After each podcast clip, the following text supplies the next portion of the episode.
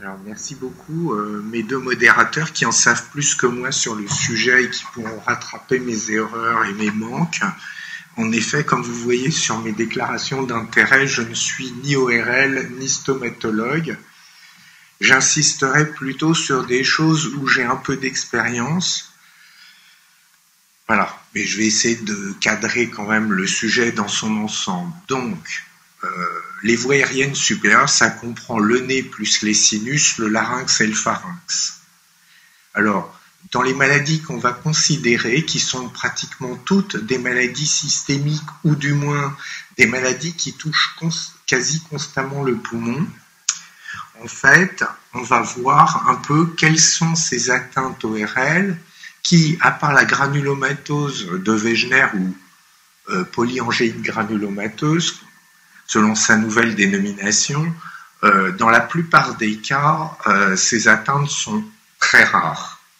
Mais euh, ce n'est pas parce qu'elles sont rares qu'elles ne doivent pas être reconnues, et souvent elles sont malheureusement sous-estimées, soit parce qu'elles peuvent être révélatrices et qu'on ne sait pas reconnaître la maladie systémique qu'elles annoncent, soit parce qu'elles s'inscrivent dans une maladie pulmonaire qui polarise tout l'intérêt, et en fin de compte, on a tendance à rendre triviale une, une atteinte O R L qui pourtant mérite d'être reconnue, parce qu'elle est importante à la fois au niveau local et elle aura souvent une signification générale sur la sévérité de la maladie.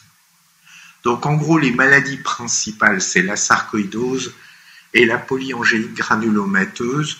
Et pour les infections, euh, avant tout la tuberculose. Et en particulier, euh, si on considère le monde, la tuberculose est de loin la première cause de granulomatose des voies aériennes supérieures. Alors je vais parler de la sarcoïdose qui concerne le plus en fait le pneumologue par sa fréquence. Donc d'abord les localisations rhinocinusiennes. Alors là, ça je connais ça un petit peu mieux. Donc là, c'est un, le sujet je connais un peu le mieux. Donc les atteintes rhinocinusiennes, elles représentent deux pour cent des cas de sarcoïdose. Mais ce qui est intéressant, c'est que dans vingt pour cent des cas, les manifestations O R L inaugurent et précèdent parfois de plusieurs années l'atteinte pulmonaire. Alors très souvent, les O R L, malheureusement, ils font faire des turbinectomies, il n'y a pas de tout, ça va parfois dans le baquet sans passer par l'anapathe, et parfois des diagnostics sont manqués. Une radio de thorax n'est pas toujours faite à ce moment-là, et malheureusement, souvent le diagnostic est fait quelques années plus tard, alors qu'il existe des dégâts O R L relativement importants, et comme on le verra, la présence d'une réelle sarcoïdose rhinocinusienne, c'est un facteur de très mauvais pronostic pour la sarcoïdose qui va avoir une durée très longue, s'associer souvent à des manifestations sévères même en dehors du nez et requérir des traitements compliqués. Alors le diagnostic différentiel le plus difficile, ça va souvent être la polyangéite granulomateuse qui peut dans certains cas donner une atteinte O R L très proche et une atteinte pulmonaire très proche avec parfois des condensations intrapulmonaires euh, et c'est pas toujours facile de faire la différence. Alors, les signes cliniques, en fait, ils sont pourtant pas très compliqués. Vous avez chez quelqu'un qui n'était pas du tout malade du nez, parce que vous avez des gens, ils ont le nez malade tout le temps dans leur vie, ou de façon épisodique, saisonnière, mais il y a ceux qui n'ont pas de problème de nez, puis un beau jour, ils ont des problèmes de nez qui ne les quittent plus. Alors ça, quand vous avez quelqu'un qui est suspect de sarcoïdose ou même quelqu'un face à vous, il faut absolument faire un examen rhinoscopique et faire des biopsies. Alors, quand on prend les malades qui ont eu un diagnostic de sarcoïdose rhinosinusienne, l'obstruction nasale, c'est quatre-vingt-dix pour cent. Alors ça peut être une seule ou les deux narines et ce n'est pas intermittent. Dans soixante-dix pour cent, il y a une rhinorée qui peut être que postérieure, l'anosmie, qui en fait est souvent exprimée par une perte du goût des aliments, en fait, parce qu'en fait, le, ce qu'on appelle le goût, normalement, c'est le salé, le sucré, mais pour les, la saveur, c'est plutôt avec le nez que ça s'apprécie. Et ça, c'est un très bon signe, il faut le demander systématiquement. Et la présence de croûte nasale également. Un autre signe qui n'est pas rare, c'est l'épistaxis, l'épistaxis répété. Alors, à l'examen clinique, à la, à la rhinoscopie, pardon, dans trois quarts des cas, il y aura une muqueuse hypertrophiée avec des granulations comme on peut les voir euh, à l'intérieur des bronches. Je pense que Jean-Marc va sûrement nous en montrer ensuite. Et euh, la biopsie, elle est constamment positive. Alors ici, vous avez une image tout à fait typique. Hein, vous voyez des petites granulations sur cette muqueuse épaissie. Alors, quand on considère le scanner, un point important, c'est la topographie. Ça touche plutôt la partie centrale des sinus, donc plutôt ethmoïde, maxillaire, et dans la moitié des cas, il va y avoir de la lyse osseuse qui témoigne un peu de la sévérité de la maladie par contiguïté. Alors ici, vous avez une première image avec en plus, alors là, c'était particulièrement grave puisqu'il y avait euh, en fait une fistule entre le nez et la bouche au niveau du, euh, du palais. Et alors, ces formes rhino, avec atteinte rhinosinusienne, elle se distingue des formes sans atteinte sino, euh, rhinosinusienne par plusieurs points. Euh, premièrement, il y a beaucoup plus d'atteintes extrapulmonaires, c'est-à-dire de localisation extrapulmonaire haute que rhinosinusienne. Elles sont présentes dans quatre-vingt-dix pour cent des cas. Donc en fait, quand on cherche un peu, le diagnostic, il est quand même très facile, ce d'autant qu'une atteinte radiographique pulmonaire est présente dans quatre-vingts pour cent des cas. Et euh, il faudra donc savoir les recenser. En moyenne, en dehors de l'atteinte O R L et pulmonaire, vous avez deux virgule six localisations. Alors quand je dis localisation, ce n'est pas deux adénopathies, c'est deux structures différentes, donc euh, ça fait beaucoup de localisations. Au niveau de l'imagerie, il n'y a rien de spécial, euh, et pour le souffle non plus. Alors, en conclusion, quand vous avez une atteinte rhinosinusienne, il y a une atteinte médiastino-pulmonaire très fréquente, une atteinte extra-médiastino-pulmonaire et extra-O R L très fréquente. Vous avez dans soixante pour cent des cas une atteinte sévère, c'est-à-dire une atteinte par exemple encéphalique ou hypothalamo-hypophysaire ou cardiaque, ou et cetera. Euh, il y a très souvent un lupus pernio, euh, donc près d'un cas sur deux à un lupus pernio. Alors, la réciproque n'est pas vraie, hein. Il n'y a pas autant d'atteinte O R L quand on est face à un lupus pernio, mais ça traduit le caractère loco-régional de la maladie, de même que les atteintes ophtalmologiques dont je n'ai pas parlé. L'évolution est très prolongée puisque, dans notre série, soixante-sept pour cent des cas étaient encore actifs quinze ans après le diagnostic, donc c'est d'emblée une maladie au long cours, et ça, il ne faut pas se contenter de donner quelques petites gouttes, euh, et ils nécessitent tous un traitement. Voilà. Alors, on va passer aux atteintes laryngées, qui là sont beaucoup plus rares, c'est zéro virgule cinq pour cent. J'ai une photo là qui vous montre une atteinte euh, grâce au professeur Sophie Perrier, qui travaille à l'hôpital Tenon en O R L, et avec qui on travaille beaucoup, et je pense qu'elle aurait bien mieux parlé de ça que moi, hein, je... Je suis un peu confus. Donc, il y a une dyspnée. Quand vous avez une dyspnée au cours de la sarcoïdose, puis que la fonction, la radio ne l'explique pas bien, il faut penser à plusieurs choses au cœur, mais n'oubliez pas le larynx. Donc, le larynx, le plus simple, c'est de le montrer en O R L pour qu'il fasse une laryngoscopie. Et sinon, on a un autre moyen, c'est de faire une courbe inspiratoire.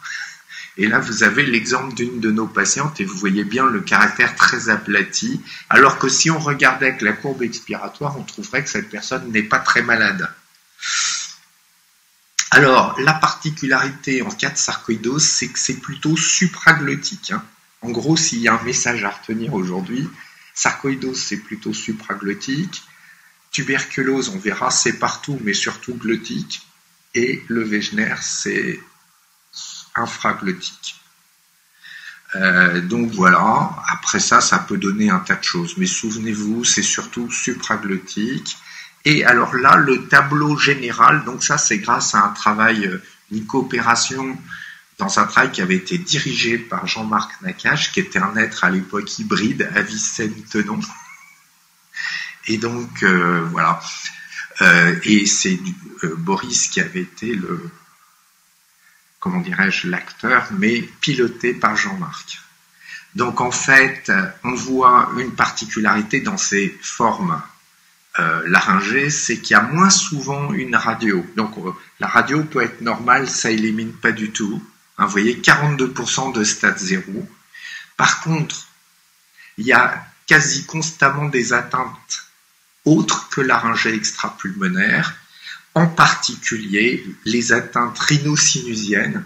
Donc en fait, euh, comme les atteintes laryngées sont beaucoup moins fréquentes que les atteintes rhinosinusiennes, on les voit que de temps en temps quand il y a une atteinte rhinosinusienne, mais réciproquement, quand il y a une atteinte laryngée, il y a presque toujours, souvent, presque toujours une atteinte rhinosinusienne, ce qui veut dire qu'il faut bien examiner les deux.